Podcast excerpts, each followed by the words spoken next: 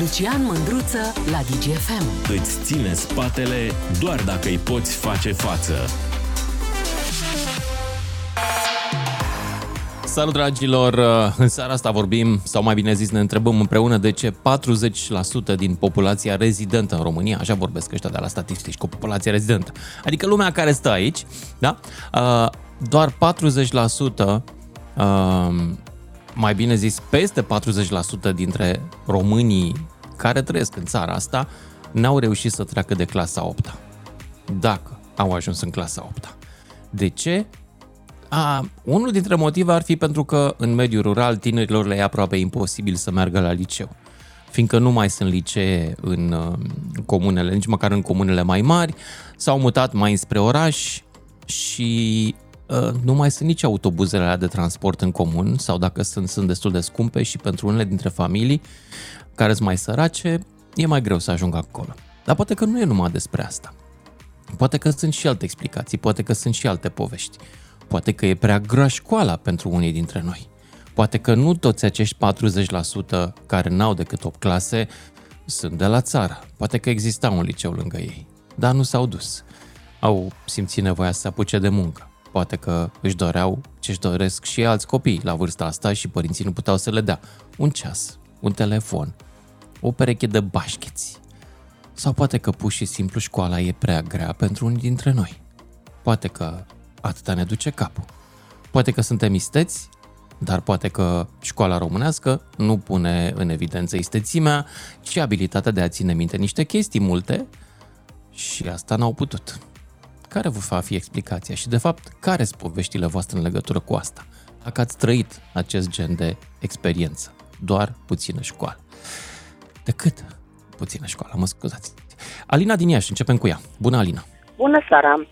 Uh, v-aș uh, uh, răspunde la cele comentate despre elevii din clasa 8 -a. Într-adevăr, mai au și posibilitatea. De exemplu, eu am fost studentă la chimie, profesor Alexandru Ioan Cuza din Iași. Într-adevăr, nu am terminat facultatea, dar la toți copiii pe care am putut eu să-i îndrum către o școală, le-am, i-am ajutat cu diferite probleme și toți s-au dus, au învățat și au ajuns la liceu la Hârlău. La Hârlău unde l-am făcut și eu, Hârlău de Iași. Bun, și, da, haideți să vorbim despre uh, copiii care nu au reușit, nu despre cei care au reușit, pentru că soarta celor care n-au reușit ne interesează în seara asta. Aia care au rămas din cu puțină păcate, școală. Cine din păcate nu toți învață și toți se duc la școală doar pentru prietenie. Știți, acum doar așa se face școala. E, că asta e întrebarea mea. de bancă, uh, că mă întâlnesc cu de colega ce nu de învață? bancă. Nu e suficient de interesantă școala. Uh, e prea distractivă pe net uh, sau nu-i da, duce din, capul din să... păcate, nu știu ce se întâmplă cu TikTok-ul ăsta. Cine a inventat TikTok? TikTok-ul ăsta sau cine se uită atâția oameni Dar statisticile astea sunt de dinainte de TikTok, TikTok, să știi. Acum e la modă TikTok-ul. Da, e adevărat. Dar statisticile sunt mai vechi, să știi, înainte de TikTok. Da, de exemplu, eu uh, când am învățat pe perioada uh, gimnazială și preșcolară și școlară, într-adevăr mi-am ajutat frații la treabă. Am spălat trufe, la știți cum era înainte, se zicea mangalău, la ăla care se spală prosoapele, știți, nu? Nu. În Moldova așa se zice, un, Ce? un dispozitiv pe care se freacă bine hainele și se pune uscat. N-am Eu, în mama a avut o mașină de spălat alba lui. Okay. Din păcate, s-a electro, era să se electrocuteze mama mea, Sfinte Iolga, profesoară de franceză, fostă profesoară din sat. Și eu mi-am ajutat frații la treabă. Pe tatăl meu defunct, Axinte Cecosică, care a fost membru, a fost comunist, într-adevăr, el a lucrat pe timpul Ceaușescu. Doamnă, mă iertați, dar de, deviați mult de la subiect, nu mă interesează da. genealogia dumneavoastră. Nici domnul da. Axinte nu mă interesează în vreun fel. Deloc. Hai să vorbim despre copiii care nu au mers la școală și de ce. Dacă aveți vreo copiii poveste legată care nu au mers la școală au uh, uh, un viitor doar dacă se uh, nu prea au viitor, doar dacă vor să plece în străinătate, dar îmi spuneți și mie, cum se prezintă în străinătate dacă nu știu limbi străine? Cum okay. se prezintă? Iarăși Cine nu este ajută? subiectul. Eu încerc să discut cu dumneavoastră un subiect și dumneavoastră nu reușiți. Știți cum se numește chestia asta?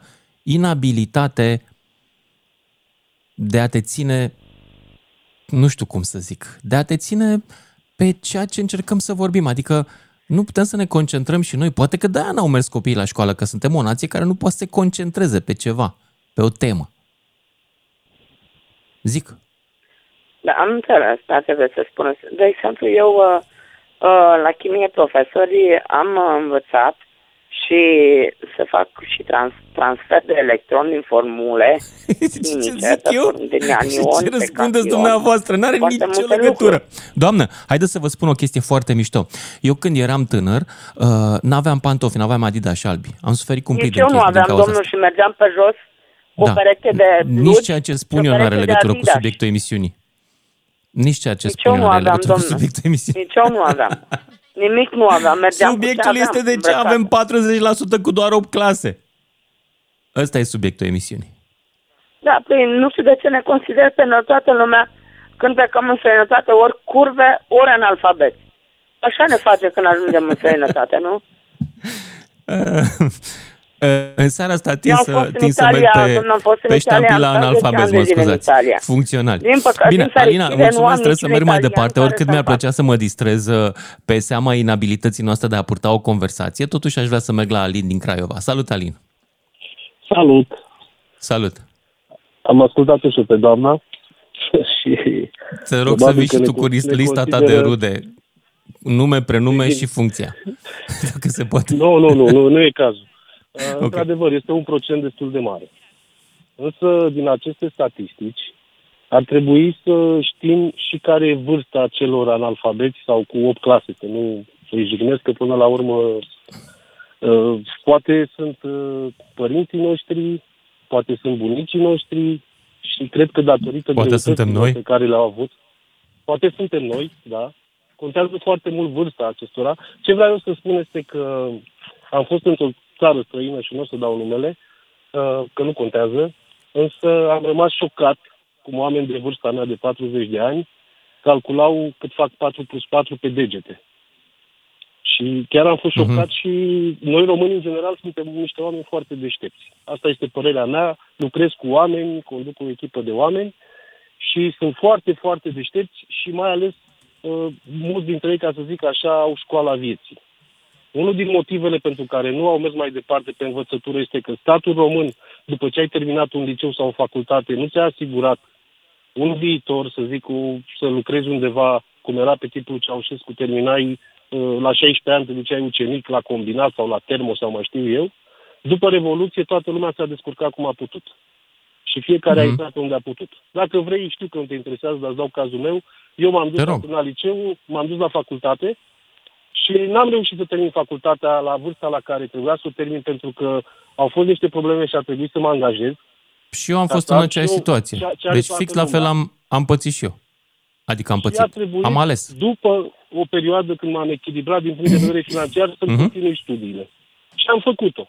Dar sunt oameni care nu și-au mai revenit din punct de vedere financiar, au renunțat după clasa 8 s-au dus, s-au angajat, au muncit pe puțin, pe mult, pe cât au putut fiecare, sau au plecat în străinătate, după care acum văd că trendul este să se întoarcă foarte mult din străinătate, să-și întemeiască familii. Și uite așa am ajuns cu un procent de 40%. Dacă o privești la nivel de România, știi cum e, puterea lanțului este în cea mai slabă verigă, iar procentul ăsta de 40% este un procent destul de important, aproape jumătate, și cum să mai vorbim noi aici de mindset, de, uh, nu știu, să, să facem ceva pentru țara asta sau să ne gândim la lucruri pozitive când nu ai cu cine, adică viziune de unde? Da, Doar dar mă întorc la, la cei 40% și poate găsesc totuși până la urmă unul dintre ei, adică cineva cu 8 clase sau cineva care știe pe cineva cu doar 8 clase și să-mi spună de ce s-a oprit acolo. O, nu i-a plăcut, de nu i-a... Hmm? Cunosc destul de mulți oameni și era interesant asta spun, în această statistică să vedem cât sunt din mediul urban, cât sunt din mediul da, rural. dar nu o avem. Este o statistică rezultată în urma referendum, uh, în urma, auzi, referendum, recensământului și da, da. cel puțin eu n-am reușit să o găsesc pe vârstă, dar uite o să caut. Dar ideea este că sunt convins că sunt foarte mulți din mediul rural și au trebuit să plece... Una dintre explicații este asta, da. Neajunsurilor. Din cauza neajunsurilor, asta cred eu. Nu că am fi niște oameni proști ca și nație sau din contră. cred că suntem oameni inteligenți. De asta se întâmplă și măgăriile care se întâmplă în țara asta, că sunt prea, prea inteligenți și găsesc o felul de chichite. Ok, eu am altă părere aici, o să spun la sfârșit. Alin, îți mulțumesc. Mai departe, Alina din Iași, după care Emanuel din București. Bună, Alina! Uh, bună, Lucian! Bună! Uh, eu uh, pot să spun clar că mă aflu eu, frații mei, printre acele persoane. Dar asta nu înseamnă că suntem proști, cum spun alții. N-am zis Deci că noi- sunteți proști. Eu, pe mine mă interesează să aflu povestea voastră. Nu, Știu, Ce am mai anume auzit la v-a oprit pe ceilalți, voi din drum? Ceilalți care au mai comentat. Dar uh, noi suntem uh, de la țară, Mhm. Aproape de județul Iași, sunt vreo 15 km.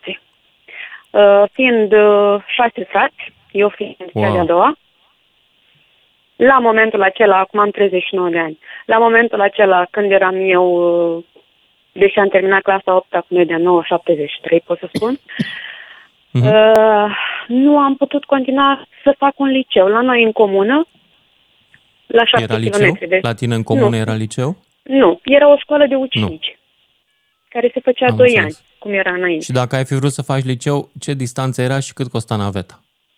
Păi uh, erau 15 km, loc de transport nu era din sat. Era, Da. trebuia să merg pe jos până vreo 4 km pe jos mergeam și aveam uh, microbuzi, cum erau înainte, dubele alea albastre veșnice, doar alea Rata. la una Rata dimineața se și numea, una mi-aduc seara. aminte. Da, și era doar Mhm. una dimineața și una seara. Deci altă variantă decât să plătesc să stau în oraș nu era. Și avea cine să-ți plătească? Nu, nu, nu avea. Nu avea pentru Și atunci ce ai că la făcut? momentul acela muncea doar tata. Era, chiar a, a fost și el o perioadă având niște Mamă, probleme deci de tata sănătate. ținea șapte copii și, mam- și, pe, și pe mamă? Da. Wow. Și am reușit două, două clase de ucenici, a 9 și a 10 pe jos, mergând zilnic, 7 km dus, 7 km întors, pe jos. Plecam la 6 dimineața, ajungeam la 4 după amiază acasă. Vă leu. Da. Sora mea Vai. fiind mai mică, deci eu am avut colegi cu care am mers pe jos. Sora mea mai mică nu a avut colegi și a rămas cu 8 clase. Și la fel, era până în clasa 8 era prima din clasă. Dar nu s-a putut, din păcate. Crezi că dacă ați fi fost mai puțin la părinți era altă situație? Posibil. Nu pot să, să spun sigur, dar oricum, acum sunt mulțumită. Deci, după ce am terminat clasa 10 m-am apucat de muncă, inclusiv când veneam de la școală, găseam La... câte ceva Stai, ai terminat clasa 10 la școala de, de meserii. ucenici. Da. De ucenici, așa. Da. A, și te-ai apucat imediat de muncă la 16 ani? da, da, da. Așa. Am apucat de muncă la 16 ani, am mers în continuare cu munca, după aia la 23 de ani am plecat din țară, m-am întors acum 4 ani și acum muncesc pe un post bunicel, pot spune eu, că am avansat la locul de muncă. Da. Foarte bine. Ai vreun da. regret în legătură cu asta? Un regret uh, nu am, că totuși atât s-a putut, atât au putut ai mei. Da, mi-ar fi plăcut. Mie mi-a plăcut tot timpul să, să devin învățătoare. Ăsta era visul meu. Dar dacă nu s-a putut, acum la rândul meu îmi îndrum băiatul să termine liceu, să meargă mai departe cu facultate, cu Tu câți copii regretul ai? Care... Un băiat. Aha. Și tu sper ca el să meargă mai departe. Da, este în clasa 10 la un liceu din Iași. Învață bine? Test. Nu e nici primul, dar nici ultimul, de la mijloc în sus. N-am fost niciodată foarte exigentă cu el, Înțeleg. dar nici, nici jos, dar nici... Dar- Dar oricum o să fie mai bine decât tine. Da, păi eu asta sper Da. și de asta îl îndrum mereu și tot îi explic din experiențele care le-am avut, ca să înțeleagă că este Mhm. bine să, să învețe. Alina, îți mulțumesc pentru mărturisirea ta. Era exact ce căutam. Plăcere. O Dar explicație. tocmai în fiecare zi, deci când vin de la servici, uh, DGFM este pe, în mașină și înainte să ajung acasă, începe emisiunea ta. Și astăzi Să chiar mă. am zis că ajung acasă și trebuie neapărat Cum naiba să de mă continui suporți în direct. fiecare zi? Nevastă mea nu mă suport în fiecare zi. Nu, crede-mă că... Deci dimineața pe cei trei, doi matinal și o jumătate, când merg la serviciu, Așa. și seara când mă întorc, vin cu tine acasă. Ai auzit că o să o pierdem pe Beatrice pentru o vreme. Da. E gravidă. Serios. Felicitări. Beatrice de Felicitări. dimineață e gravidă. o să crezi? da. Ok. Bine. Alina din Iași, mulțumim tare și mai departe Emanuel din București. Salut, Emanuel. Salut, Lucian. Salut. Uh, Subiectul ăsta cu învățământul e un subiect greu și dureros. Pentru că și o să, și o să și spun care este cauza abandonului școlar și cauza analfabetismului funcțional cu care ne confruntăm în zilele noastre. Uh, materia uh, care se predă este prea stufoasă și prea greoaie și uh, asta ar fi unul dintre cazurile de abandon școlar. Uh, pe lângă faptul că ce a spus, ce au spus și mai, de, mai devreme cu uh, accesul greu la școală, dar și faptul că materia este prea stufoasă și prea grea, iar metodele de predare sunt învechite, nu sunt deloc interesante, sunt absolut oripilante, deci tu te duci la școală să faci pe scribul, adică iei și copiezi de pe școală, tu asta, asta, asta faci tu la școală, copiezi, te scrie profesorul pe tablă. Ceea ce este aberant, pentru că avem Hai să manuale, zic o avem poveste și atâtea mai surse de aberantă. Eu informare. știu la o facultate unde copiii au scris pe iPad-uri, că unii au iPad-uri, și n-au fost primiți în examen că nu-și luaseră notițele de mână pe hârtie. Deci asta O să este crezi? o fază cretinoidă de-a dreptul. Eu mă duc la școală ca să aud profesorul ăla. Atâta timp cât tu ei nu te mai poți concentra 100% la ce vorbește profesorul, pentru că tu ești concentrat să transcrii informația de pe tablă. Informa- deci, în primul rând, nu ar mai trebui să mai existe informație pe tablă. Profesorul trebuie să vorbească liber, copiii trebuie să fie atenți la el. Pentru că să priceapă ce vrea omul ăla Da. să spune, nu să transcrie informație, una la De mână. acord cu Doi toate la- astea, dar, dar uite, doamna de dinainte mi-a dat un alt exemplu de destin. Ea a terminat foarte bine. Îi plăcea școala așa cum e ea. Doar că liceul era la 15 km, erau șapte copii acasă și n-avea cum să ajungă. N-avea cum să ajungă la liceu. Crede-mă că eu mă uit peste materiile copilului meu la școală și eu nu știu să le fac. Asta e altceva, da. Asta... Deci sunt foarte grele, sunt extrem de grele și foarte stufoase și foarte multe materii. Toată lumea trebuie să facă obligatoriu și fizică, și chimie, și biologie, și matematică. Matematică care se face... Auzi, în dar știi general, ce? ar trebui Eu făcută sunt de la acord liceu. să se facă. Pentru că îi văd pe net că uh, cred toate pri- prostiile neștiințifice, uh, mai au un pic și sunt cu pământul plat în gură toți. Păi dacă făceau chimie și fizică, poate înțelegeau și ei care e treaba cu universul. Eu mai nu zic bine. să nu facă chimie și fizică și biologie și matematică. Nu zic chestia asta. Eu spun că trebuie făcute materiile un pic mai cu cap. Nu cu atâtea, atât de multe formule și atât de lucru, atât de gre, greoaie. În școala generală trebuie făcute informațiile generale, să cre- să-ți creezi o cultură generală. Nu trebuie să devii nici chimist, nici biologist, nici fizician, nici matematician. De Vrei acord, chestia asta, de du-te acord. la liceu și la facultate. Adică școala generală trebuie să îți, să, cumva, să îți creeze un orizont de cunoaștere. Mai departe, tu alegi pe ce vrei să aprofundezi. Dar uite-te pe Emanuel, materii și ai să vezi da. că sunt Emanuel, foarte, îți mulțumesc. foarte grele. Aș vrea să merg mai departe, că mai am lume pe linie. 031 400 2929, dacă vreți și voi în direct.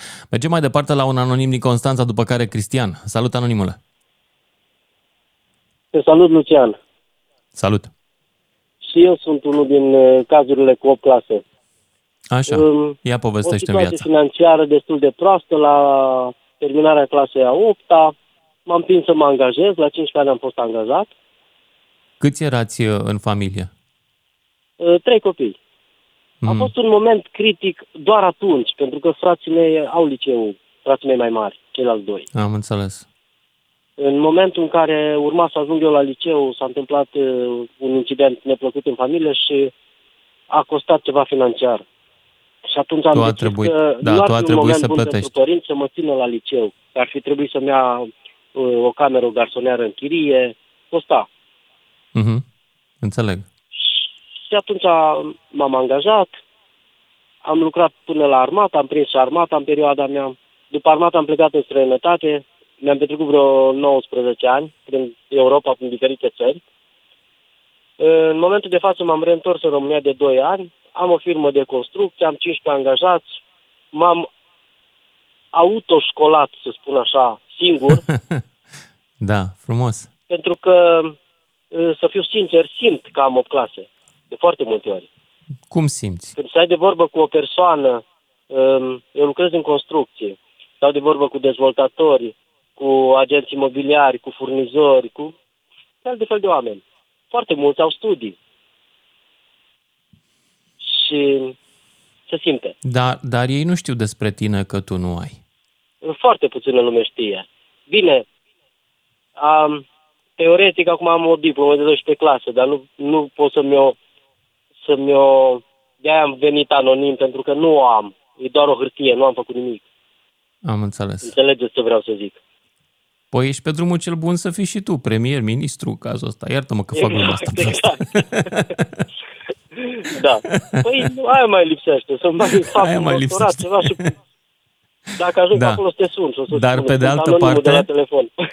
Pe de altă parte, faptul că ai 15 angajați, mie îmi spune despre tine că ai abilități manageriale suficiente, încât probabil că lipsa studiilor n-a fost decât un accident familial, n-a fost o problemă de lipsă de Da, dar abilități. totuși nu m-am oprit. În timp ce lucram, am făcut diferite cursuri.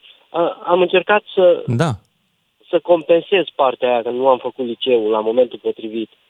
Și am încercat să-l fac în străinătate, doar că au fost foarte stricți cu prezența la seral și nu făceam Mhm. față. Să lucrez 8 ore, chiar 10 ore, să mă duc și la liceu seara.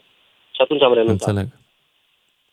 Mulțumesc pentru povestea ta, anonimule, și succes mai departe în business. Și Mulțumesc chiar la fel, ești un, numai bine. ești un, uh, un model pentru alți oameni ca tine care nu au, na, că n-ai abandonat și că Eu aș, nu încurajez uh, tinerii să abandoneze școala, dar care, la acord. celor care li se întâmplă să nu fie dezamăgiți, să lupte în continuare că se poate.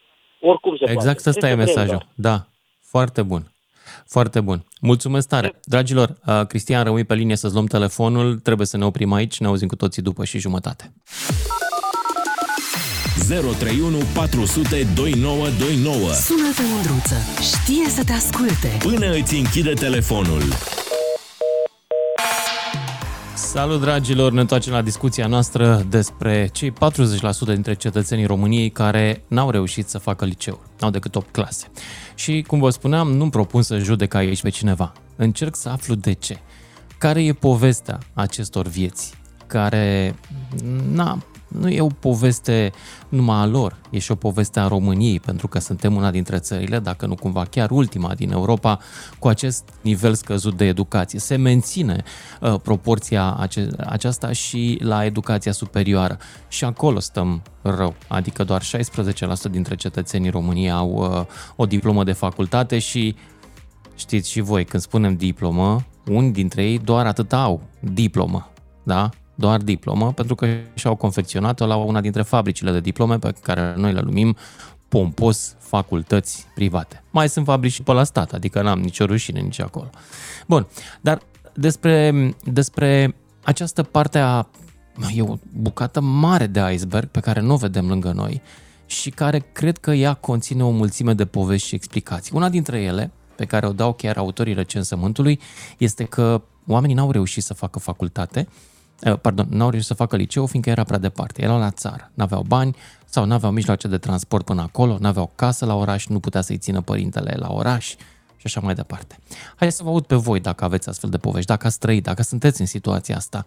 Ce vi s-a întâmplat în viață de școala a fost atât de puțină? Și încă o dată, nu vă critic, nu vă condamn.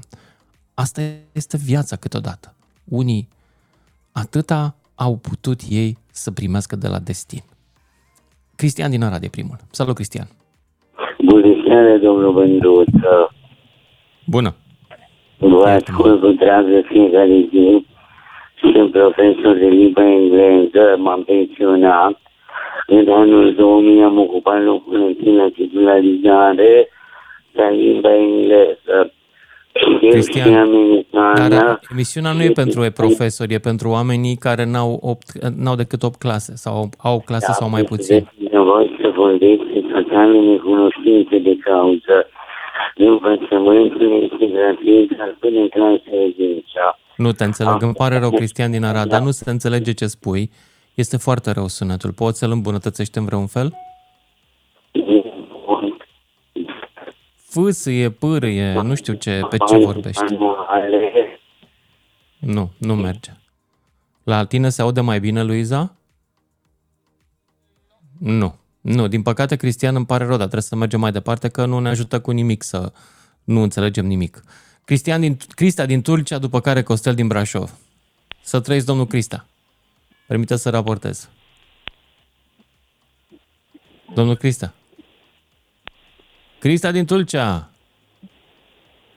Domnul Crista din Tulcea. A, e Costel din Brașov. Ok, Costel din Brașov atunci. Iartă-mă, Costel. Da, salut. Uh, Salut, salut. de fapt parte din cei patru de la uh, în povestea mea, părerea mea, eu zic că am înțeles democrația prost. Și de aia m-am așa de sport. Adică în 94, când am gătat a 8 am înțeles... Poți să exact ieși de cum- pe hands-free, că tot nu se înțelege. Nu, nu, nu am... uh, Nu e suficient de mult uh, sunet. Da, nu se aude bine. nu prea se aude bine. Așa, Așa, m-am oprit în șofer și așa. din Spania plec în, până în Germania. Și ai- am ascultat emisiunea interesant. Uh, Așa. asta voiam să spun. Și eu sunt din cei 40% și din păcate am înțeles democrația prost. Ce Uh, ți s-a întâmplat ție? Părinții mei, părinții mei au făcut-o profesională, dar părinții, bunicii mei au fost mai înapoi el. Fiind de la țară, din Moldova, în fine, așa au fost timpurile. Uh, Ce voiam să spun, nu... Dar pot ca să să, să mă întorc la povestea ta, părinții tăi nu și-au permis să te țină la școală sau pur și simplu n-au insistat ca tu să te duci la școală? Uh, La n-au mai multe insistat. școli. Pentru că N-au stau insistat. într-un oraș unde este un liceu, era și o profesională, deci nu era problemă de Mhm. mers la școală. Am înțeles. Deci a- ai fi avut unde la o adică. Da, asta n-ar fi fost o problemă. Doar că e bine, cea mai mare parte din vină e a mea că nu m-am dus la școală. Dar o mică parte au și ei de vină din cauza needucației de pe vremuri. Că știi Am foarte înțeles. bine cum era. Le-ai reproșat treaba asta vreodată? Sincer, eu mie, da, câteodată, pentru că nu mă simt bine în pielea mea de multe ori.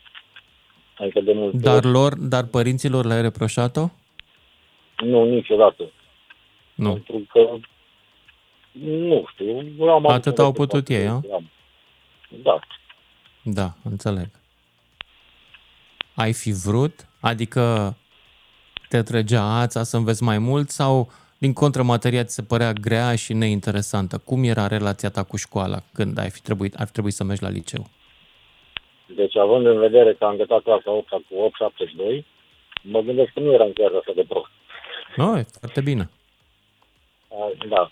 Mm, Da, pe vremea aia, nu știu, poate nu era așa de multă materie sau nu se cerea așa de mult în ziua de azi. Mă uit la filme și Care e vremea aia? La ce an te referi? 94 am Aha. gătat 8. Ok. Am înțeles. De, de aia, deci m-am uitat la film și am lăsat-o pe nevastă mea, că pe mine mă depășește. Da. Ți se pare că asta te-a ținut pe loc în vreo realizare a vieții tale sau te-ai descurcat în ciuda acestui dezavantaj? Sincer, nu. Dar, într-adevăr, întotdeauna o să cer mai mult de la viață decât te dă, dar eu momentan îți mulțumit cu ce am. Ai mai mult decât părinții. Nu ți-am înțeles acum. Te întrebam dacă ai mai mult decât părinții. Uh, da. Da, ești mai bine decât ei. Sunt șofer sunt mai bine plătit decât multe meserii. meserii. Pentru copiii tăi, câtă educație îți dorești? Cât de multă poate.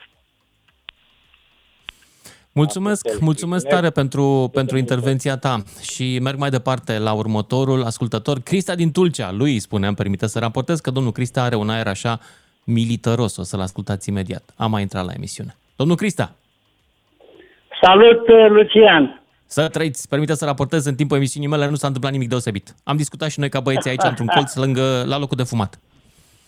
Da, accept uh, bună dispoziția ta. Eu pot să spun, uh, ca să nu rămân dator, că am făcut uh, un an de institut uh, uh, militar la Constanța, dar am fluierat în biserică și a trebuit să fac altceva.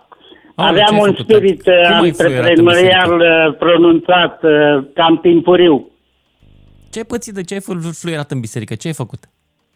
Povestește-mi. Uh, am făcut uh, uh, câteva afaceri pe care uh, le-au făcut marea majoritate a oamenilor politici care se perindă la conducerea țării și care de fapt sunt vinovați pentru tot uh, dezastru din învățământ.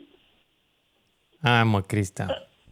Asta este punctul meu de vedere și pot să-ți Ok. aduc argumente Te, pentru te înțeleg. că am lu- Lucian, am lucrat în învățământ în tinerețe după ce am uh, terminat cu facultatea și cu armata și am lucrat în învățământ și la bătrânețe. Politizarea învățământului este uh, unul, una din marile rela, uh, racile ale societății românești. Înțeleg. Uh, Cristian, dar vreau să te întreb un lucru, dincolo de politizare, nepolitizare. Totuși, din poveștile pe care le-am auzit până acum, cel puțin două, trei, nu a fost de vină calitatea învățământului, ci faptul că familia ori nu și-a putut permite, ori liceul era prea departe, ei erau la țară sau erau pur și simplu, la un moment dat, n-aveau ei așa, nu, nu era o presiune în familia aia să se trimită copilul la școală. Nicăieri nimeni n-a menționat sistemul de învățământ românesc, președintele Băsescu, Constantinescu, Iliescu sau care o mai fi fost. Nimeni.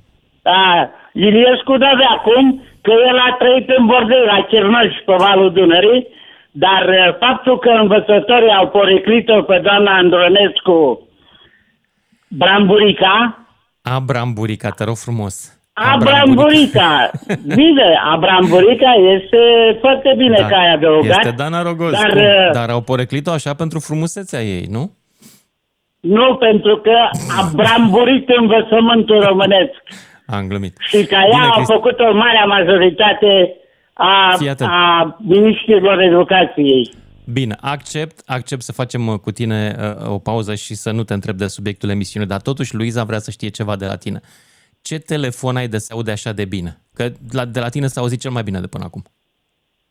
A, eu cred că se aude foarte bine pentru că a, am aptitudini să predau în învățământ, vorbesc foarte clar, Tare, explicit da. și te Dar ai rog, telefon mobil sau telefon fix?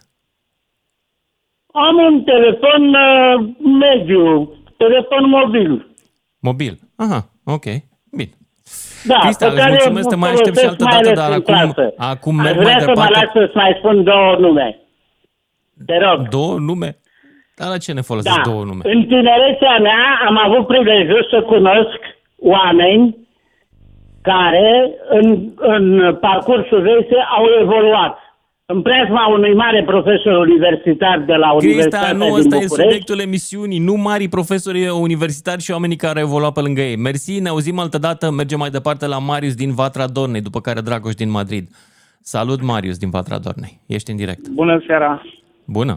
Bună seara! Uh, Eu cred că marea majoritate a celor care nu au studii superioare, la timpul ăla, probabil că marea problemă erau uh, finanțele, ca să zic așa.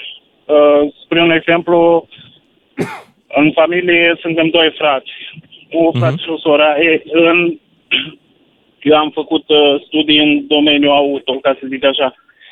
Am făcut-o profesională și fiind, acum nu că vreau să mă laud printre cei mai buni la școala respectivă, mi s-a propus pentru mai departe, pentru liceu și e, uh, fiind având o soră mai mică, pentru părinți doar tata era cu salar la vremea aceea.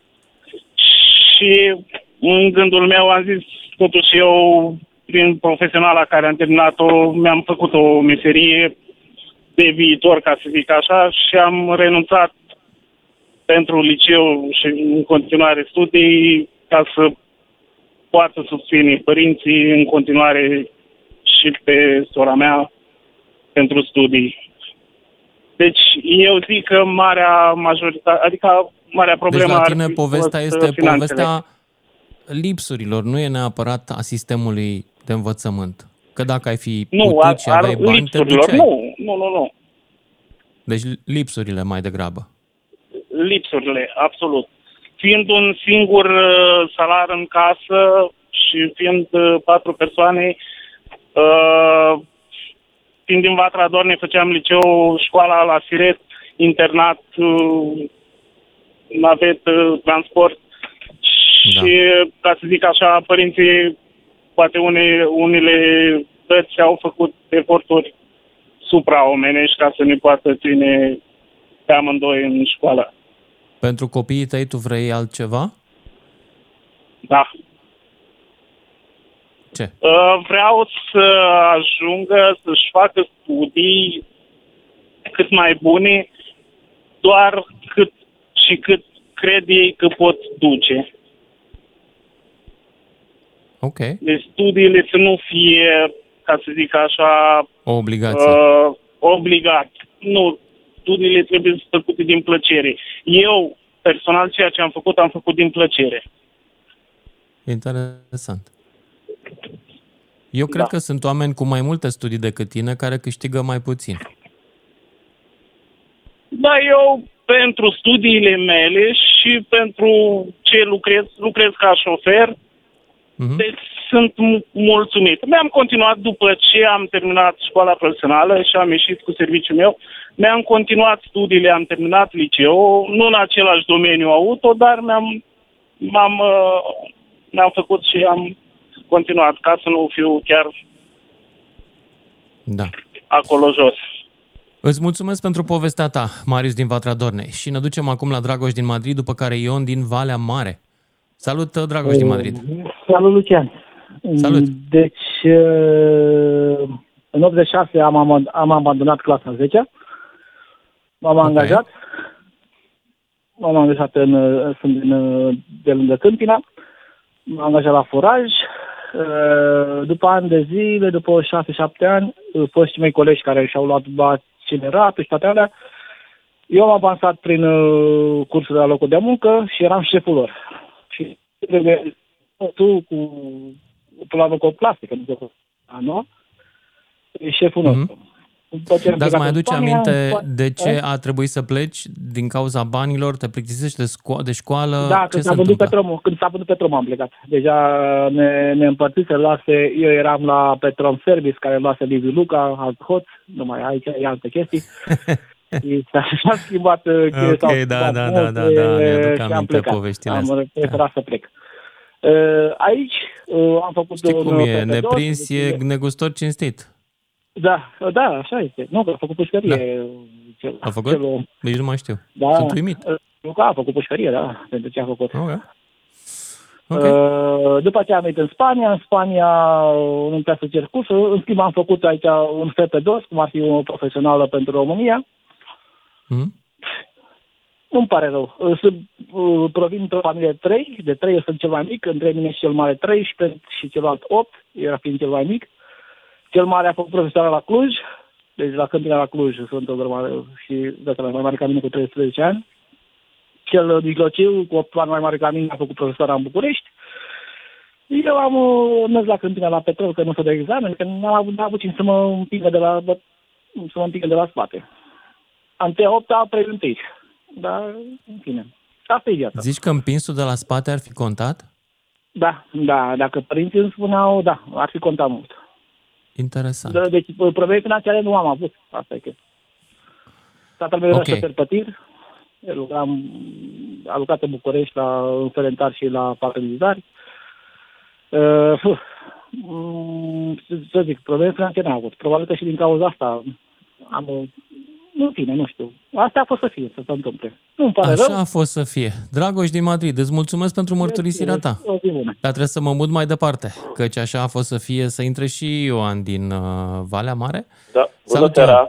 Bună seara. Salut, Ian. Deci Deci, părerea da. mea este că îi terorizează, deci ca pe timpul comuniștilor, profesorul bate, huligenii bate, deci și azi dimineață la Europa FM, ci că băiatul lua, la de trei ani lua bătaie și se da cu capul de, de podea, deci nu se poate așa, ce trebuie să băgăm armata, să-l dă testele. Deci, e, dar e sigur, dumneavoastră sunteți sigur că 40% au 8 clase? Mhm. Sunteți sigur? 8 clase sau mai puțin? Păi, Sau mai puțin. uh, aveți informații sigure, pe atunci zic că, că sunt noroc, Păi, adică norocul era un drac. sunt Wikipedia. informațiile de Eu la am două referendum. clase ca Dacă trenul, fac minte o- o statistica, glumă. mint și eu. Prima și a doua Da. clasă. De ce face trenul taca-taca? Că roata pierd pătrat, pătratul ăla așa. Păi hai să învățăm, nă, că nicio problemă, are cercuri. Cât e sin de 90 de grade, fără să te gândești, repede. Alo? Cum mai știe? De unde crezi că mai ții minte? Tangentă. Nu, acum hai. Deci e, Nu trebuie mai să știu, băgăm, n-am să fost facem un- o nouă revoluție. un bun elev deci la nu să duc matematici. la școală că să duc la păcănele. Deci Mhm. vă spun realitatea și din Italia și din Anglia. Să duc la Deci, și nu faci ca mine că... Până acum, că oamenii fac care au naveta intrat la 50 mine, de dacă kilometri ai cu ascultat, cursa În, uh, Niciunul n-a zis, m-a bătut la școală profesorul sau a fost urâtă materia. Toți au spus, Uite, a, pe mine era m-a greu bătut, să ajung dar la palmă, sau nu, nu dar aveam s-a bani. ridicat un elev mai mare când a crescut, când i-a tras doi pumni, l-a făcut knockout. Tehnic. Ok? Bine. Ion, tu ai venit din altă Ah. emisiune, ai venit de la colegii noștri cu alt subiect. Întâmplător Da, bun, și citin mi-a facem zis o să-l fac carte pe ăsta. Că Harry a uitat să scrie Da. de mine, că Mr. Harry Joker m-a bătut cu White Gorilla și Black Gorilla. Ok? I don't get Și this asta n-a joke. scris. Îmi pare rău. Scriem noi o carte și îi învățăm și așa, dar Bine. trebuie să le dăm locuri de muncă. Profesorul Ioane, să ducă îți mulțumesc producție, pentru n-au unde intervenția lucra. ta, dar sunt, sunt, sunt, mi-e greu să o urmăresc. Amalia din Arad, poate am mai multă noroc cu ea. Ia să auzim. Amalia, ești în direct. Uh, bună seara! Bună. Mă auziți bine, nu? Foarte bine. Așa, super. Uh, acum, eu vreau doar să vorbesc despre un caz care este aproape de mine, uh, chiar foarte aproape, așa la un metru, dar e mai rușinos. Este verișorul meu, Marius. Așa. Um, ideea este că uh, am văzut, am ascultat emisiunea de la început și foarte puțină lume, adică uh, am înțeles care este ideea emisiunii, aceea de ce nu au continuat, de ce au făcut Da. decât 8 clase. Fără Dar să le cred că facem ar vreo trebui vină punctată cuiva. Și de ce uh, nu continuă să facă clasa a 9 sau a 10 sau să facă liceu la o vârstă mai înaintată, gen 25-30 Nu îi de ani. întreb pe oamenii asta, că nu e treaba mea. Fiecare știe pe ale lui.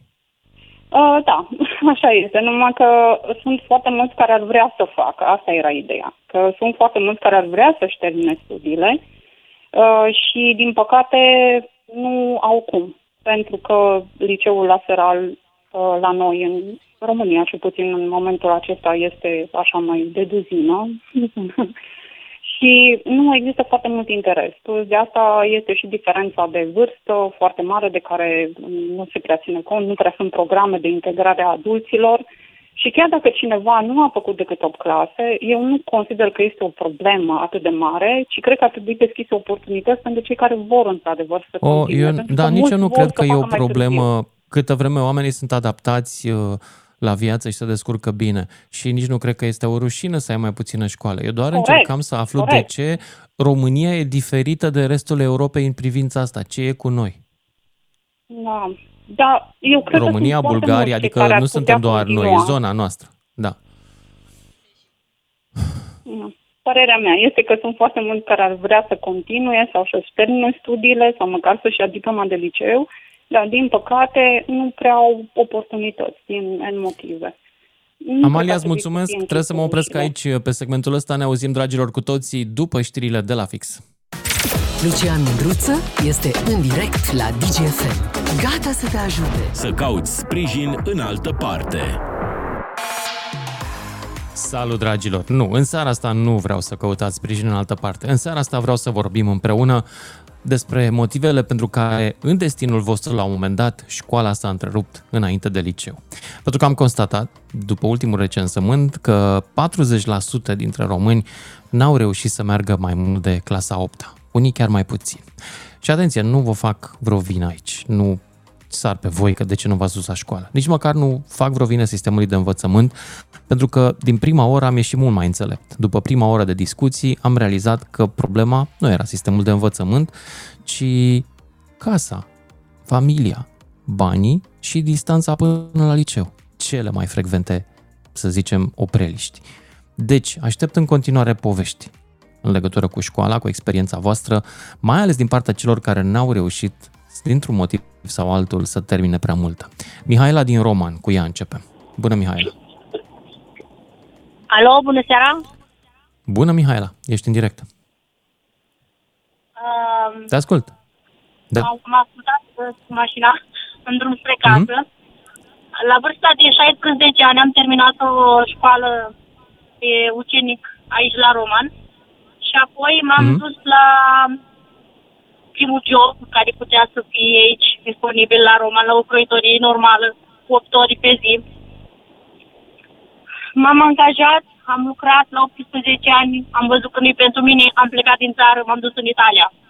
Am stat Mhm. vreo 20 de ani și când a depins de mine, m-am dus și mi-am terminat uh, liceul la un serar. În Italia sau aici, în România? În Italia, în Italia. Mhm. Apoi, la, în ultimul an, când să dau de bacalaureat, eram gravidă cu al treilea copilaș al meu și m-am dus la bacalaureat, la examen în comisie, gravidă în șapte luni. M-a- Cred că ai m-a- făcut senzație acolo, ha? M-a apucaseră emoțiile, Da. emoțiile de naștere, de, nu știu, contracții falsi. Și Ok. am reușit să-mi termin uh, examenul și să iau uh, bacalaureatul. Foarte a fost frumos. pentru acel moment în care am simțit că am reușit. Că atunci când a depins de mine, am făcut tot ce am putut. Dar prima Din oară păcate- când te-ai dus la școala de meserii, uh, ai, Școala de ai meserii, ales da. tu, au ales părinții pentru tine, nu erau bani în familie, din păcate, de ce? Din păcate, astea erau uh, vremurile atunci. Uh, mi-au spus, e bine să faci ceva care îți va oferi, oferi o meserie.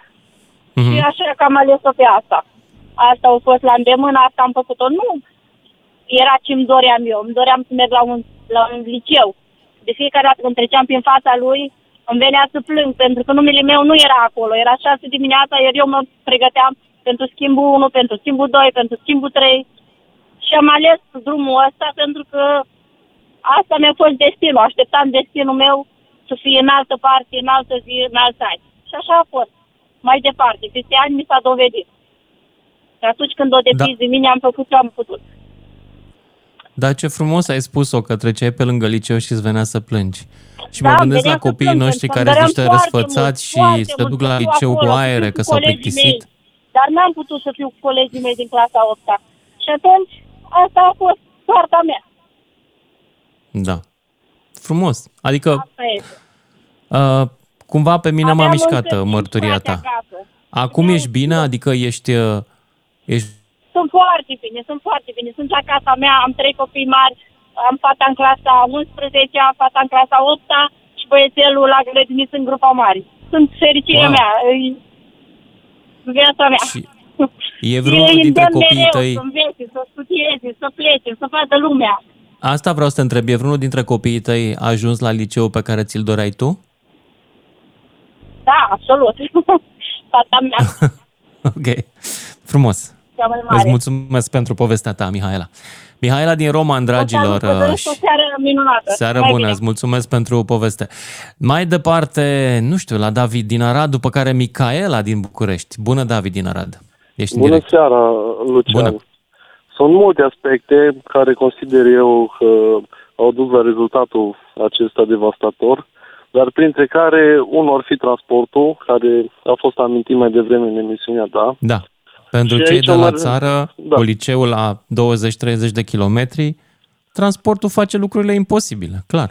E- Știu cum e la exact. țară cu transport. E- Exact. Da. Și chiar la 6 km de, de, de, de oraș, la sat, am, mai de mult s-au introdus microbuzele acelea galbene, școlare, pentru elevi.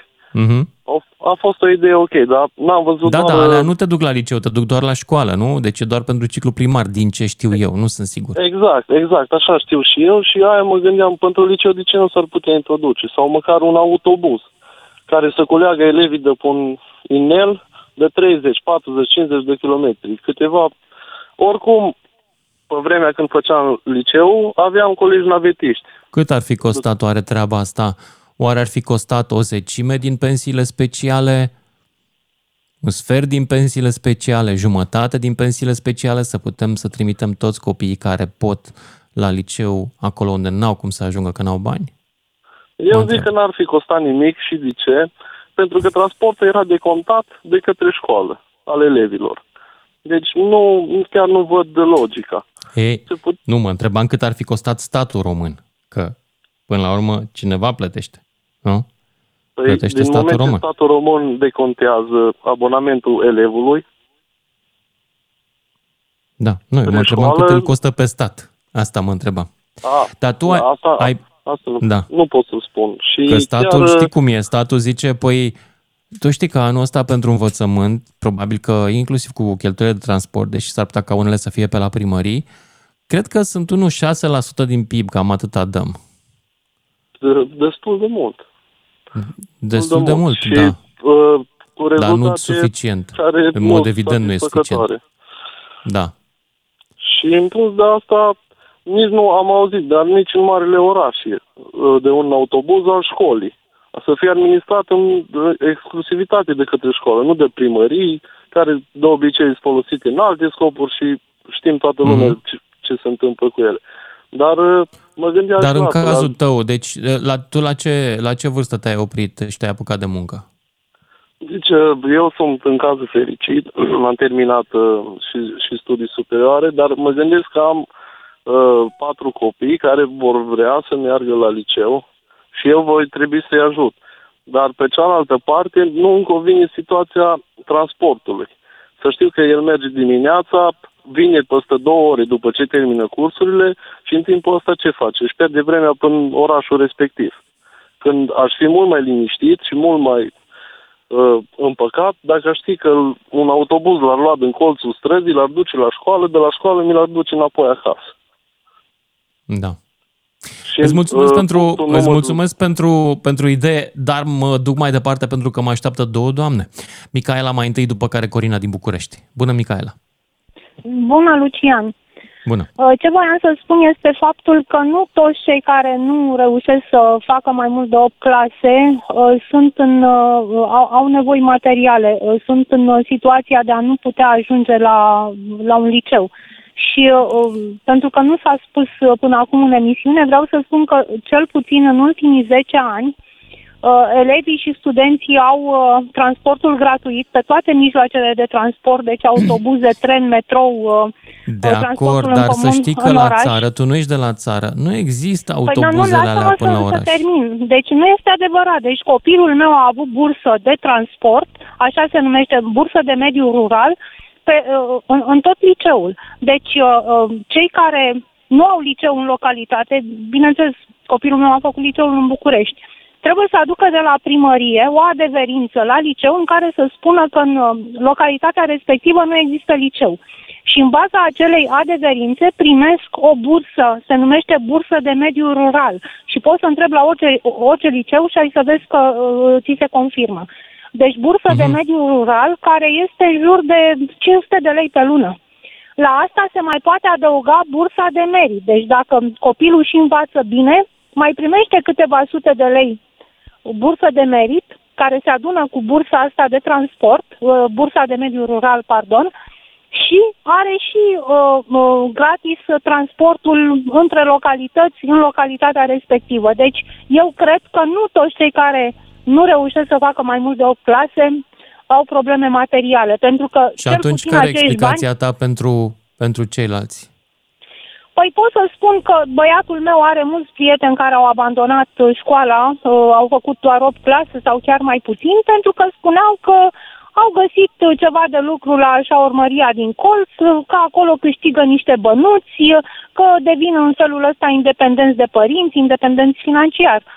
Și, deci, Deci, sunt practic, tot felul de e motive. nevoia deci, deci nu copiilor, toți. poate, poate că n-au acasă, nu știu, n-au acasă cine să le cumpere, E, lasă telefon, că nu toți n-au pantofi. acasă. Lu- Lucian, Nu, mă deci gândesc, nu știu, poate- vreau să spun... Iartă-mă, vreau să dar spun cine că are am, am acasă văzut nu-și că la trimite tine în copilul să se emisiune- angajeze la șaurmerie, dacă are E, acasă. Nu, nu, nu, nu, deci nu știu, le place să aibă ceva, ceva al lor, Al niște lor. bani în plus față de ceea ce le oferă părinții. Dar ce vreau să spun, pentru că ai atitudinea asta, am observat că la tine în emisiune intră foarte mulți doar ca să spună ce au pe suflet, să se descarce și după aia cred că sunt fericiți. E ca și când se duc la, la biserică, la popă, îi împărtășește și pleacă acasă fericiți.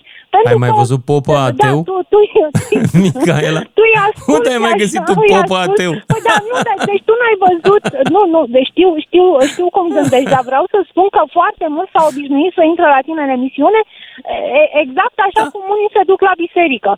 Deci ei Foarte se plâng bine. cu ce necazuri au, Veniți tu îi de luați asculti, lumină. Îi, uh, îi, da, tu îi asculti, îi consolezi și... Ia auzi ce te întreabă Luiza. Eu, Deci- eu nu te întreb eu, dar te întreabă dacă și tu faci la fel cumva. E, nu, de, de, de câte A, ori mai a, auzit pe mine a. plângându-mă de ceva, deci eu nu, eu nu suport să mă plâng și în al doilea rând nu-mi place să să intru în Tu ești de altă emisiuni în religie. care tu pui întrebări foarte personale, cum au fost alea cu divorțuri, cu bătăi acasă, cu și tot așa Da. intra și atunci au intrat o grămadă de persoane să-ți povestească efectiv cum au fost bătute și așa mai departe. Mai eu Deci- nu sunt deci- fanul emisiunilor de cancan.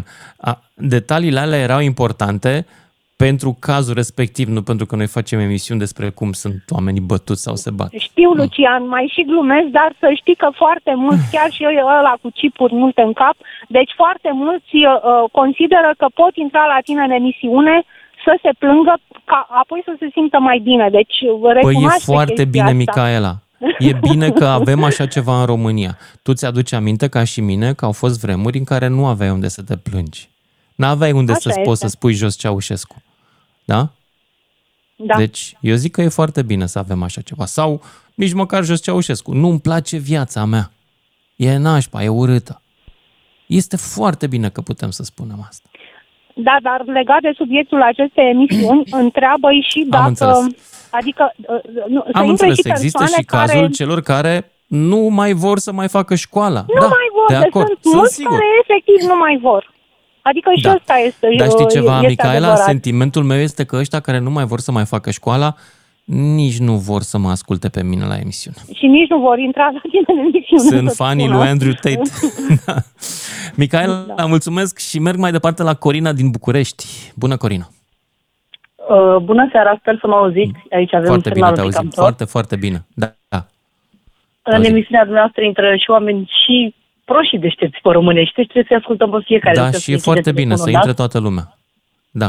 Așa, eu consider că școala o face din plăcere. Au fiecare, nu sunt o generație nici bătrână, nici am 37 de ani Mhm. și am prins și puține mustrări și tras de ureche de la școală care făceau bine. Făceau bine pentru că când intra profesorul în clasă, stăteai drept și spuneai bună ziua, stai în bancă. Și te, te așteptai să nu te asculte. Uh, Carte se făcea cu notițe. Mi-am Mhm. mm-hmm. stricat scrisul uh, de la atâtea notițe pe care le-am luat, pentru că se preda foarte mult. Niciodată nu m-am plâns de asta. M-am plâns când mă duceam acasă, condiția socială nu mă, nu mă lăsa să învăț foarte mult. Și trebuia să învăț prin picături. Uh, Am făcut o școală, am terminat uh, ulterior după ce m-am căsătorit și master și într-un fel fac ceea ce îmi place, dar nu chiar, pentru că în momentul acela când a trebuit să aleg un studiu superior, n-am avut unde să mă îndrum, iar asta este o chestie pe care copiii nu știu ce să facă. Nu știu Dar ce tu să acum urmezi. știi nu pentru știu copiii exact ce-ți tăi? place. Ce să, el, ce să fa- pentru copiii tăi tu acum știi? Momentan O să el îndrumi este tu pe mic. ei? Eu am făcut să-l las să facă ceea ce crede el că îi place. Adică nu o să-l forțez niciodată să învețe. Adică i-am spus, mama, dacă vrei să înveți, bine. Și văd că el își dorește. El e mic, e clasa 0 acum. Nu, nu cred că realizează el chiar ceea E ce mic, spun da. eu. Uh, dar uh, o să-l las să aleagă drumul pe care îl vrea în viață. Pe mine părinții nu m-au mustrat sau au fost, au, nu știu, noi am fost generația crescută cu o responsabilitate. Pentru mine școala era o responsabilitate. Nu trebuia să-mi spună mama, du-te la școală. O- Mă duceam și cu o feliuță de gem pe pâine și cu o can de cei de dimineață. Și cu măr în ghiordan. Și nu i-am spus niciodată lui mama de ce mi-ai dat mai mult sau de ce nu uh, îmi oferi, nu știu ce haine mai scumpe la școală ca să mă dau mare la colegi. Asta contează și uh, în mediul în care trăim. Uh, acum generația asta de copii uh, sunt ori foarte săraci, pentru că am și neamuri uh, undeva la țară, undeva așa mai ruți de lume și chiar nu au. Primăria văd că se implică și le oferă transport, cum ziceau uh, unele persoane mai devreme că nu au transport să ajungă la școală, le oferă transport să meargă, dar nu vor să meargă. Pentru că părinții de acasă nici nu îndrumă, cum era tot așa, preiau uh, lucruri de la... Probabil că nici nu e vreo presiune acolo în sat, uh, social Exact, vorbind, ca exact, da. să te duci la multă școală, că du-te să e înveți, nevoie de să oameni fii lângă profesionist. casă, să aibă grijă de animale, să facă la câmp într-o treabă. Da, da poate lucrează să la fie și drumuri și poduri, unde Sau acolo așa. munciți și ca Dar pe tu ai rupte spus un de lucru la important mai devreme și vreau să discutăm un pic despre el. Ziceai că trebuie să-ți placă școala. Și Da, ai mie senzația mi-a că plăcut, școala orice am face învățat. destul ca să Da. le placă elevilor, să-i atragă suficient? Uh, măi, și profesorul, dar să știți, aveam uh, profesoara de română din liceu, doamne ce frică mi era de ea. Deci dacă mă aude acum doamna Stanciu, oricum îi mulțumesc pentru tot ce ne-a făcut. Doamna profesoară Stanciu, am făcut liceu în Mizil, uh, era teamă de ea, toți. Dar am învățat și ne-a prins Mhm. bine. N-am picat bacul la matematică, la român. Am picat bacul la mate, care, domn profesor, nu-i dau nume, că presupun că poate ne ascultă și să nu se supere pe mine, am picat toți bacul la matematică, pentru că citea ziarul în timp ce venea la ore. Și noi, noi ne rugam de el, domn profesor, dați-ne ceva să facem. Ok. Și citea ziarul. și mm, a, chiar s-a văzut. Eu învățam acasă, dar părinții mei nu aveau bani să mă mediteze, niciunul, decât, nu știu, cred că vreun coleg sau doi au făcut meditații de la mine din școală, că nu aveam, așa era, na, un liceu mai mic, nu prea erau posibilități mari. Dar nu Corina, aveam nici bă- trebuie să bacul merg la mai ce am picat departe. în anul ăla. Aș vrea să merg mai departe, că mai sunt oameni pe linie și mai am câteva minute. Foarte puține. Merg mai departe la Nelu din Constanța, după care sper să-l prind și pe Nicolae din Alba. Nelu din Constanța, ești în direct. Salutare! N-aș vrea să Salut. vorbesc în seara asta despre mine, vreau să vă povestesc despre soția mea, provine din mediul rural, din trei Mhm. copii, posibilitățile au fost, uh, cum să știu, în fine așa, uh, din trei copii a fost singura care a, sus, a susținut sus și tare că vrea să meargă la oraș să facă, să facă liceu. Și s-a întreținut aproape singură în liceu cu bursa aceea de merit și cu alocație și a plătit căminul în care am mâncat uh, macarone cu brânză de trei ori pe zi. Acum a găsit puterea să se reinventeze, să mai facă o facultate și vrea să devină cadru didactic. Și wow. Ca să dar vreau să ajung un pic mai departe, chiar în sesiune acum a avut de făcut un proiect să structura învățământului din România și o, al- o țară europeană, ea a ales Finlanda. Și îmi povestea comparațiile dintre sistemul de învățământ de la noi și sistemul de învățământ din Finlanda. Și am ajuns la concluzia, cred că așa vrea să fie proiectul ăsta, România educată, cum e la ei. Dar cu 2% din PIB să faci o Românie educată e greu. Ai avut câteva da. persoane înaintea mea, 8 clase, care dă dovadă că sunt oameni de calitate a acestei țări, chiar dacă au 8 clase. Da. Sunt oameni de calitate. Problema este de persoanele alea cu 8 clase care au păreri, că pământul e plat, că reptilinii au trei ochi, că apa e udă, că 5G, ăia sunt problema. Nu Nu-i oameni nimic, cu Ni- clase Nel, care sunt de Nicolae, calitate. nu-i nimic. Ăia care au păreri se învelesc în steag și se duc frumos încolonați și votează, știți voi pe duși de cine. nas. Da. Da. da. Atât da, am vrut să înveliți spun. în steag. România e Îți educată mulțumesc. Și România Îți mulțumesc și needucată felicitări cu clase, pentru, dar de calitate. felicitări pentru soția ta. Uite, și asta e o poveste, într-adevăr, în care sărăcia nu te zdrobește. Nelu din Constanța, sper că mai avem timp. Nu mai avem timp. Rămâi pe linie, îți luăm salut. telefonul și continuăm după și jumătate. Și ne întoarcem la discuția pe care am început-o în urmă cu o oră și jumătate. De ce 40% dintre cetățenii rezidenți în România n-au reușit să termine mai mult de 8 clase? Și uite, vezi, chiar și limbajul e împotriva lor, pentru că am folosit din reflex expresia n-au reușit. Dar poate că și asta implică un pic de vină, nu? Dar poate că nu e vina lor. Poate că au fost împiedicați să m, meargă mai mult de 8 clase.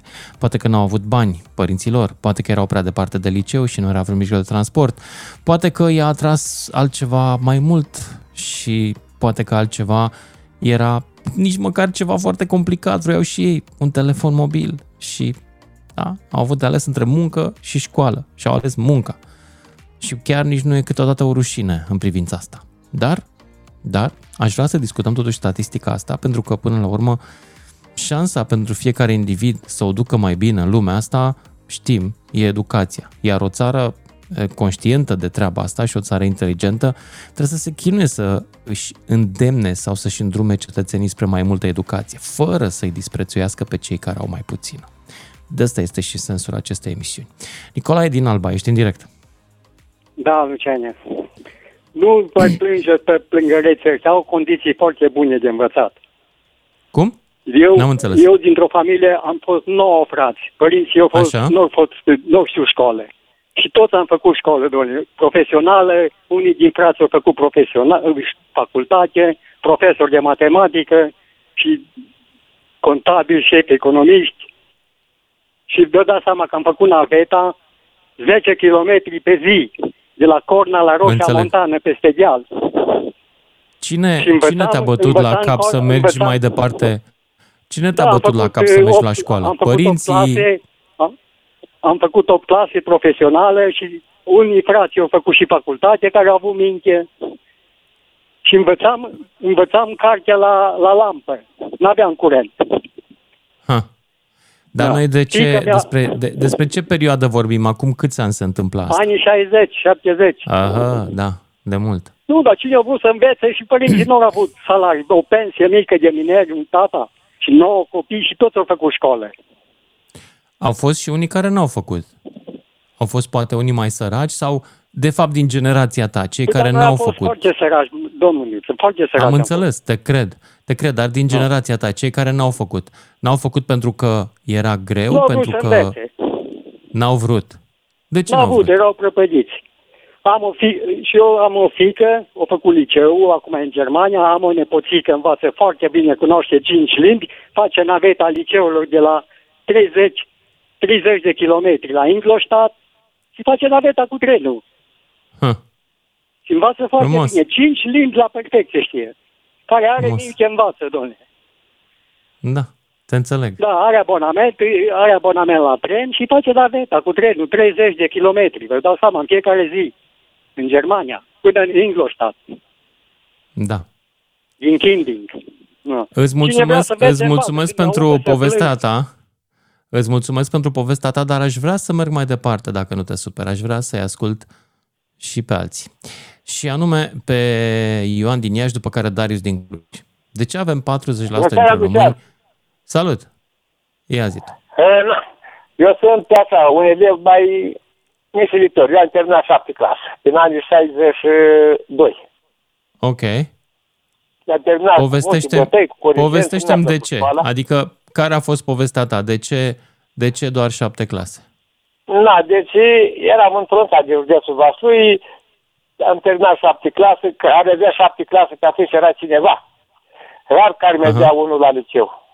La Vaslui, că na, trebuia plăti gazdă, nu erau cămini și na, tata era cioban din meserii și zic, a vrut să vă fac, să vă dea la liceu, eu n-am vrut să merg, mi-a tras o bătaie zdravă, am făcut o profesional de mecanic utilari, buldozeri, excavatoare, de trei ani de zile. Am ajuns pe la București, am fost primul excavatorist care, s-a, care a mers la Pitera când s-a făcut cinemascoapele, era o fabrică de mobile și o unitate Fabrica militară de acolo. cinemascoape, da. Da. Da, da, Deci, da. da. Na, între timp am mai făcut niște studii așa, școlarizări. Acum am 75 de ani, o pensie de aproape 7.000 de lei și nu-mi pare rău Oho. că n-a făcut facultăți. Dar cum n-a dai făcut- pensie de 7000 de lei? Ești bine de tot. Ești bine de tot cu pensia asta. Nu prea aud. Ești bine de tot cu pensia asta, ziceam. Cum de ai ajuns la 7000 Da, de lei ultima pensie? meserie a mea a fost mecanic locomotiv la CFR. A, de asta. Am De aici înțeles. am avut pensia, da. Da. Ok. Bine. Da, deci, Păi, da, uh, mie nu mi-a plăcut școala, ce să zic, dar am învățat între timp de nevoie. Aha. Înțeleg. Deci Dar faptul nu că aud. n-ai mers mai departe a fost din cauza că n-ai avut plăcere în povestea asta. era și distanța de școală și nu prea îmi plăcea mie, ce să zic, dar uh, am făcut multe meserii în viața, așa, cu profesionale, cu studii mai, care se făcea atunci, pe timpul Ceaușescu, așa, mai, ca Mhm. mm-hmm. două. Bine, îți mulțumesc. Și, na, Merg mai reușit departe totuși. spre o altă poveste. Încerc să găsesc motivele pentru care 40% din cetățenii României nu au terminat, uh, n-au ajuns la capătul gimnaziului, deci n-au, n-au 8 clase sau au maxim 8 clase. Și încă o dată nu judec pe nimeni. Încerc să aflu poveștile personale și motivele care i-au adus acolo pe oameni. Darius din Cluj, ești în direct. Salut, Lucian! Salut! Și eu foarte scurt să intre cât mai multă lume. De ce Da. avem doar 40% părerea mea? Este pentru că guvernele, virgulă, nu-și doresc, nu-și doresc ca oamenii să fie deștepți. Să învețe... Nu, aici, să iartă-mă, aibă aici stai să te întrerup. Nu, asta e o teorie a conspirației care e absolut aiurea. Nu, deci nu o înghit. Iartă-mă, nu o mai înghit. Asta este pur și simplu, este propagandă lansată în online cu nu ne vor deștepți. Nu cred așa ceva. Niciun guvern responsabil și normal la cap își nu-și dorește cetățeni proști, pentru că proștii plătesc mai puține taxe decât aia deștepți și vrei să ai taxe la bugetul de stat, mai ales în situația în care furi din ele. Da? Nu cred. Nu cred. Păi, ideea îi vreau să fac o paralelă și la mediul privat. E la fel. Uh, am întâmpinat și eu pentru că dacă ești mai deștept decât propriul tău șef, el se simte amenințat. Mă înțelegi? Oh, da, aici da, corect. Deci dacă eu evoluez, tocmai asta era discuția. Nu vreau, adică e, e adevărat oricum și ce am spus și mi-o susțin atât în mediul de stat cât și în mediul privat că fac parte din foarte evoluat. Lucrez și la stat și în mediul privat și chiar observ Dar eu e nu o cred că temere, vreun guvern... Fii atent, ceea ce presupui tu, uh, și anume că guvernele au vrut să ne țină proști, ca să zic așa, tu presupui că în România, în ultimii 30 de ani, a fost vreodată un guvern cu un plan și pe care a fost capabil să-l aplice. Eu nu bănuiesc niciun guvern de așa ceva în ultimii 30 de ani. Chiar și planul de a ține România prostovană, nu cred că putea să înlepnească vreun guvern, pentru că erau incompetenți în a duce la bun sfârșit orice plan. Păi tocmai asta e ideea, că ei sunt incompetenți. N-au cum să Da, fie sunt. poporul să fie mai competent decât ei. Și de aia și Dar în n-au cum să- nici să 2022 și modifice în ceva, 2024 îți bun numai pentru masă de manevră, de manipulat și de votat. Și păcat că și în mediul privat sunt anumite companii care fac training-uri, investesc în oameni ca să evolueze. Lumea e frică, de exemplu, în mediul privat, să dau un exemplu, e frică să educe un angajat pentru că va pleca din companie. Oricum angajatul Bun. la un moment dat va pleca din companie. La fel și noi. Va pleca din România. Da, e adevărat. Exact. Dar eu speram să-mi dai vreo, vreo poveste din experiența ta personală. Da, din experiența mea personală... De ce am... nu ai putut să faci mai multă școală la un moment dat? Ce te-a oprit? Uh, ideea e că nu mă opri nimic, găsesc soluții. Eu m-am chinuit, de exemplu, mi-a fost foarte greu, am lucrat de la 17 ani cu contract de muncă, când am terminat școala profesională, m-am chinuit să fac 3 ani de liceu la Seral, la distanță, Uh-huh. îmi luam concediu, concediu fără salar, în weekend ca să mă duc, să susțin examenele, să învăț, să, mă, mă rog, era totul comprimat, plus deplasare în alt județ, a fost foarte greu. Dar nu a fost imposibil. Plus, după care a urmat iar o pauză și la 28 de ani m-am înscris la facultate ca să am și o diplomă de facultate. Am pierdut din experiența mea proprie, am pierdut un post de director regional pe Transilvania Nord-Vest din cauză că, virgulă, postul uh, de director uh, de vânzări pe Transilvania trebuia să ai o diplomă de facultate. Nu conta că erai la teologie, educație fizică și sport, trebuia să am o diplomă de facultate. Și Da. ăla a fost clicul care m-a determinat la 28 de ani să mă înscriu la o facultate și să finalizez o facultate cu diplomă. Hmm. Și 28 acum, de ani nici uh, măcar nu e foarte târziu, iartă-mă. Păi nici nu Nu e e foarte târziu. târziu. Alții se apucă și la 50 de ani, dar ai zis să dau un exemplu Bineînțeles. din viața mea personală.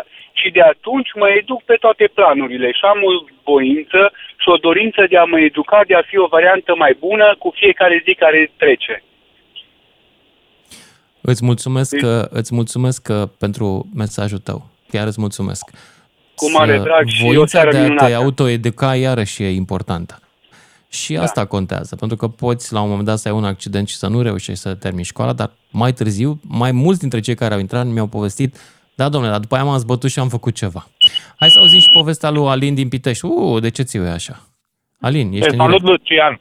Te salut. Te salut și eu. Uh, referitor la subiectul pe care l-ai abordat în seara aceasta, eu cred că în uh, mare parte lipsa de educație face ca anumite persoane, să zic așa, anumiți oameni, să nu ajungă să termine cel puțin uh, clasele alea 8-10 obligatorii. Afirmația asta, iartă-mă, dar este lipsită de, este o logică circulară. Deci lipsa de Mm, educație nu. face ca ei să nu aibă educație. Nu este nici, Uh, aici, nu mi-ai dat nici nu. o explicație. Eu încerc să găsesc o Îți spun și explicație de de ce. ce nu au mers mai departe. Nu din lipsă de educație n-au mers mai departe Dacă să mă aibă lași educație. Să, să-ți explic Zim. care este fundamentul, cred că o să mă, Zim, o să mă explică. aprob la, la final.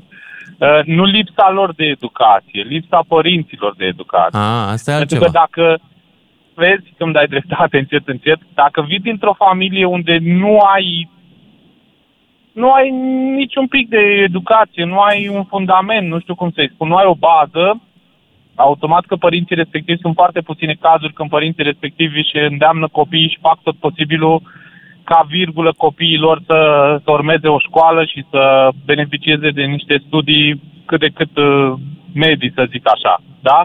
Ori dacă vii dintr-o familie unde părinții consideră că e mai bine să mergi cu vaca, e mai bine să ajuți în gospodărie, e mai bine să faci orice altceva decât să vezi la școală, pentru că oricum nu, nu, nu înveți nimic de la școală de acolo, clar că asta la un moment dat ajunge să se vadă.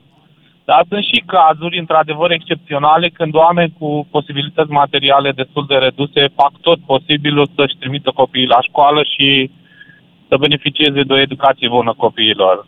Da. Dar de cele mai multe ori, din păcate, eu așa cred că poate și, nu știu, am destul de multe exemple de jur împrejurul meu și asta mă face să, să fiu mai convins de Exemple treaba pozitive asta. sau negative? Adică, Din păcate, sunt exemple negative. Din păcate. Adică, în primii ani ai vieții, stăteam și mă gândeam înainte să intru în direct cu tine, în primii ani am- ai vieții, cred că nu ești foarte, vorbea cineva puțin mai devreme, că dacă vrei. Nu știu dacă ești foarte conștient de ceea ce vrei, nu știu dacă ești foarte conștient de ce înseamnă o educație, exact cum ai spus și tu, și unde ar putea să te propulseze peste ani de zile o educație bună, da? Ori după aceea mai târziu, când ajungi la, eu știu, 30-35 de ani, da, și vezi, vezi cum e viața fără educație și realizezi cât de mult bine ți-ar putea face o educație bună, o facultate, un master, o școală, nu contează, da? Și încerci să te zbați, nu că e prea târziu, că niciodată nu e prea târziu, dar uh, sunt șansele mai mici, poate, ca și pentru cineva care a pornit uh, de la început cu dreptul, să zic așa. Da, care a început uh, de la mic, în primii ani de școală, să, să învețe și să insiste eu cred Pe că ce mai e și înseamnă altă educație? poveste aici. S-ar putea ca uh, pur și simplu unii oameni să nu îndrăznească să viseze mai sus. Domnule, noi suntem aici, suntem la țară, suntem năcăjiți, nu o să fim noi niciodată domni. E și Da, o asta e resemnare adevărat. mioritică la mine câteodată. Și asta e adevărat, corect? Asta e destul de adevărat. Poate. Poate mă înșel și eu. Alin, îți mulțumesc Da. pentru intervenție, dar Eu mai am doi mulțumesc. ascultători. Seară bună, mai departe. A, Bogdan din București, cred, sau Adrian din Magna? Nu, Adrian din Mangalia. Salut, Adrian. Salut, uh, salut Lucian și mulțumesc uh, pentru faptul că mi-ai dat, uh, mi-ai dat posibilitatea să intru în legătură cu tine. În legătură cu învățământul de la noi din, uh, din țară, uh, ai spus puțin mai devreme că niciun guvern conștient uh, nu ar, uh, nu ar dori să-și țină uh, tineretul și școlile în beznă, adică să, să-și dorească oameni proști. Bine, Oare cu guvernul excepția nostru e guvernului conștient de treaba Iranului, asta? da, ca să dau un exemplu. Poate că Da. în Iran se întâmplă, dar noi nu suntem în Iran, totuși. Nu, suntem totuși în România. Uh, Mm, din punctul nu de e rău în vedere al România celor... așa. Poftim? Nu e chiar așa rău în România. Nu, nu zic asta. Guvernul ar putea să facă mai multe dacă ar dori sau dacă ar putea. Uh, În legătură cu ce spuneați dumneavoastră de 40% din, uh, din cei care sunt cu 8 clase, uh, eu cred, nu sunt un nostalgic al lui Ceaușescu, departe de mine gândul ăsta, Dar uh, pe vremea aceea, pe vremea lui Ceaușescu, că de, de acolo sunt născut, crescut, educat, am avut o discuție cu tatăl meu, să-i fie țărâna ușoară, dar în schimb mi-a dat o lecție de viață în câteva minute. Când am terminat 10 clase, m-a întrebat, tu ce ai de gând să faci de azi înainte? Și m-am uitat uh, la el și zic, ce șanse am? Dacă te mai duci la școală, te țin, cu toate că eu eram ultimul dintr-o familie de șapte. Dacă nu te duci la muncă, dacă nu, eu chem miliția să te ia de acasă. Că așa era pe vremea aceea. Știți și noastră cum funcționa sistemul. da, știu. Te mai și tundea da, dacă te prindea pe stradă cu plete. Păi, păi despre ce vorbim? Sau cu pantalone vaza, sau cu mai multe, sau cu barbă, mai multe. No, Ei, noi la București aveam voie cu pantalone vazați. La voi în provincie nu aveați voie. Ah, Aveați, bun. a, erau, Da. erau mai rele milițiile locale decât asta de la București. La Vreau- București nu știai peste vreau să ce afirme- puștan de vreau să se șmecher afirme dai. milițiile locale ca să ajungă la București. Posibil, da. Posibil, nu. Asta Da. e o supoziție de-a mea. E, ce a făcut Adrian? S-a dus, a făcut o școală profesională să nu mai stea agățat de sacoșa părinților. A făcut o școală profesională, până a făcut un liceu la Seral. Pe urmă a făcut o universitate maritimă și tot așa și tot așa și tot așa. Acum sunt la locul meu, am un, uh, cum să vă spun, un, uh, o situație uh, și profesională și financiară destul de bună. Dar întrebarea mea este, dacă un părinte din zilele noastre ar pune aceleași condiții unui copil din zilele noastre, cum ar reacționa copilul? Nu știu. Nici eu. Nu știu, că n-am experiența asta. Tu ai încercat cu copiii tăi? Nu, nu, nu, eu am încercat, uh, din punctul de vedere, copila noastră a fost foarte bună. Am încercat cu nepoții mei să-i motivez de fiecare dată. Puneți mâna și învățați engleză că vă trebuie, puneți mâna și faceți aia, și faceți aia, și faceți ailaltă. Dar uh, îi spui unui copil acum că chem miliția să-l ia de acasă, că nu vrea să învețe și nu vrea să se ducă la muncă, aoleu, e subiect de presă pe, pe, pe toate televiziunile. Bun. Îți mulțumesc pentru momentul de nostalgie din emisiune. Mă duc la ultimul ascultător și la ultimele două minute. Bogdan din București. Ești în direct. Bună seara, domnule Chen. Salut, Bogdan. Eu am uh, reușit să termin uh, cele 12 clase, am luat bacalaureatul, știu că nu sunt chiar pe profilul Da, Părerile ești un pic pe care uh, le-ați în afara lui. Mhm. exact, dar sper să contribui la, uh, cu câteva informații la, uh, să vii și eu cu un aport de informații și anume, am 40 de ani, într-una dintre vacanțe pe care am reușit să, să o am, am avut-o în uh, Norvegia și acolo am văzut un sistem educațional extraordinar. Și anume faptul că copiii erau testați de la vârste fragede, îi, con- le constatau IQ-ul și erau repartizați astfel încât cei cu IQ foarte ridicat să aibă colegi similari. În acel moment Dar nu Am le luat determinau legătura cu și mai multe- destinul, adică dacă erau mai, mai năcăjiți așa, nu îi trimita la școala ajutătoare, nu nu? aveau nicio legătură. Îi Adică luau, aveau șansa, chiar și cu un IQ mai jos, dacă aveau un, un, o motivație mai bună să ajungă mai departe sau nu? Era destinul stabilit în funcție de IQ. Că aici mi se pare cam crud să stabilești Nu știu asta. să vă răspund cu, cu certitudine la această întrebare, dar Mhm. cu siguranță uh, cei care aveau un IQ mai scăzut aveau colegi de clasă cu un IQ similar cu al acestora și lucrurile nu erau definite în totalitate.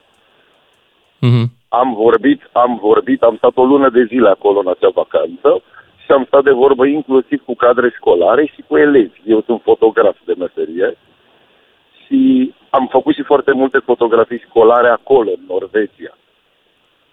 Și Okay. în urma schimbului de replici, am aflat că acest sistem are 20 de ani vechime acolo, iar îmbunătățirile care s-au simțit s-au simțit după primii 10 ani. Au început să apară vârfuri foarte multe care au devenit implicate în politică, în guvernare și așa mai departe. Cred că la noi în țară sistemul de învățământ este așa cum este, datorită lipsei intervenției statului masiv în educație. Așa cum a spus și un ascultător de-al dumneavoastră puțin mai devreme, doar 2% este mult prea puțin. Cred Îți că mulțumesc cei pentru, pentru povestea ta. Uh, trebuie să ne apropiem de final. Am zis că la sfârșit, uh, poate trag și o concluzie, 40% oameni fără uh, educație mai mult de 8 clase. În primul rând, nu este rușine să ai puțină școală. Rușine este să furi, rușine este să minți, rușine este să pretinzi că ai multă școală și să ajungi uh, departe pe baza minciunilor. Rușine este să înșeli, dar când ai puțină școală și nu te lauzi cu multă, dar muncești cinstit, eu zic că ești un cetățean ok. Asta pe de o parte. Pe de altă parte, de ce sunt atât de mulți cu puțină școală în România și în alte părți sunt mai puțini? Păi, în primul rând, trebuie să ne uităm în perspectivă istorică. Noi, acum, ne-am întors într-un fel, dacă vreți, ne-am întors la situația de dinainte de a veni comunismul în România, când foarte puțini oameni puteau să facă școală, pentru că cei mai mulți erau în afara plasei de protecție a statului și trebuia să muncească, să-și ajute familia, să-și ducă mai departe gospodăria. Nu zic că era mai bine în comunism. Zic că în comunism au fost trimiși de multe ori oameni la școală fără abilități și fără bucuria de a învăța și fără să se aleagă cu ceva din chestia asta. Eu cred că alea 8 clase, dacă le faci onest, sunt clase cinstite. Nu e un liceu mincinos prin care ai trecut ca rața prin apă. Așa că, la sfârșitul emisiunii, fără să am pretenția că înțeleg de ce s-a întâmplat asta, de ce destinul vostru a fost așa, aș vrea să fac un simplu gest, și anume să-mi scot pălăria. 8 clase nu e puțin și munca cinstită e foarte mult, chiar dacă școala e mai puțin. Vă mulțumesc, să ne auzim cu bine mâine seară. Lucian Mândruță este și în secțiunea podcast pe dgfm.ro și pe Spotify DGFM. Ca să știi!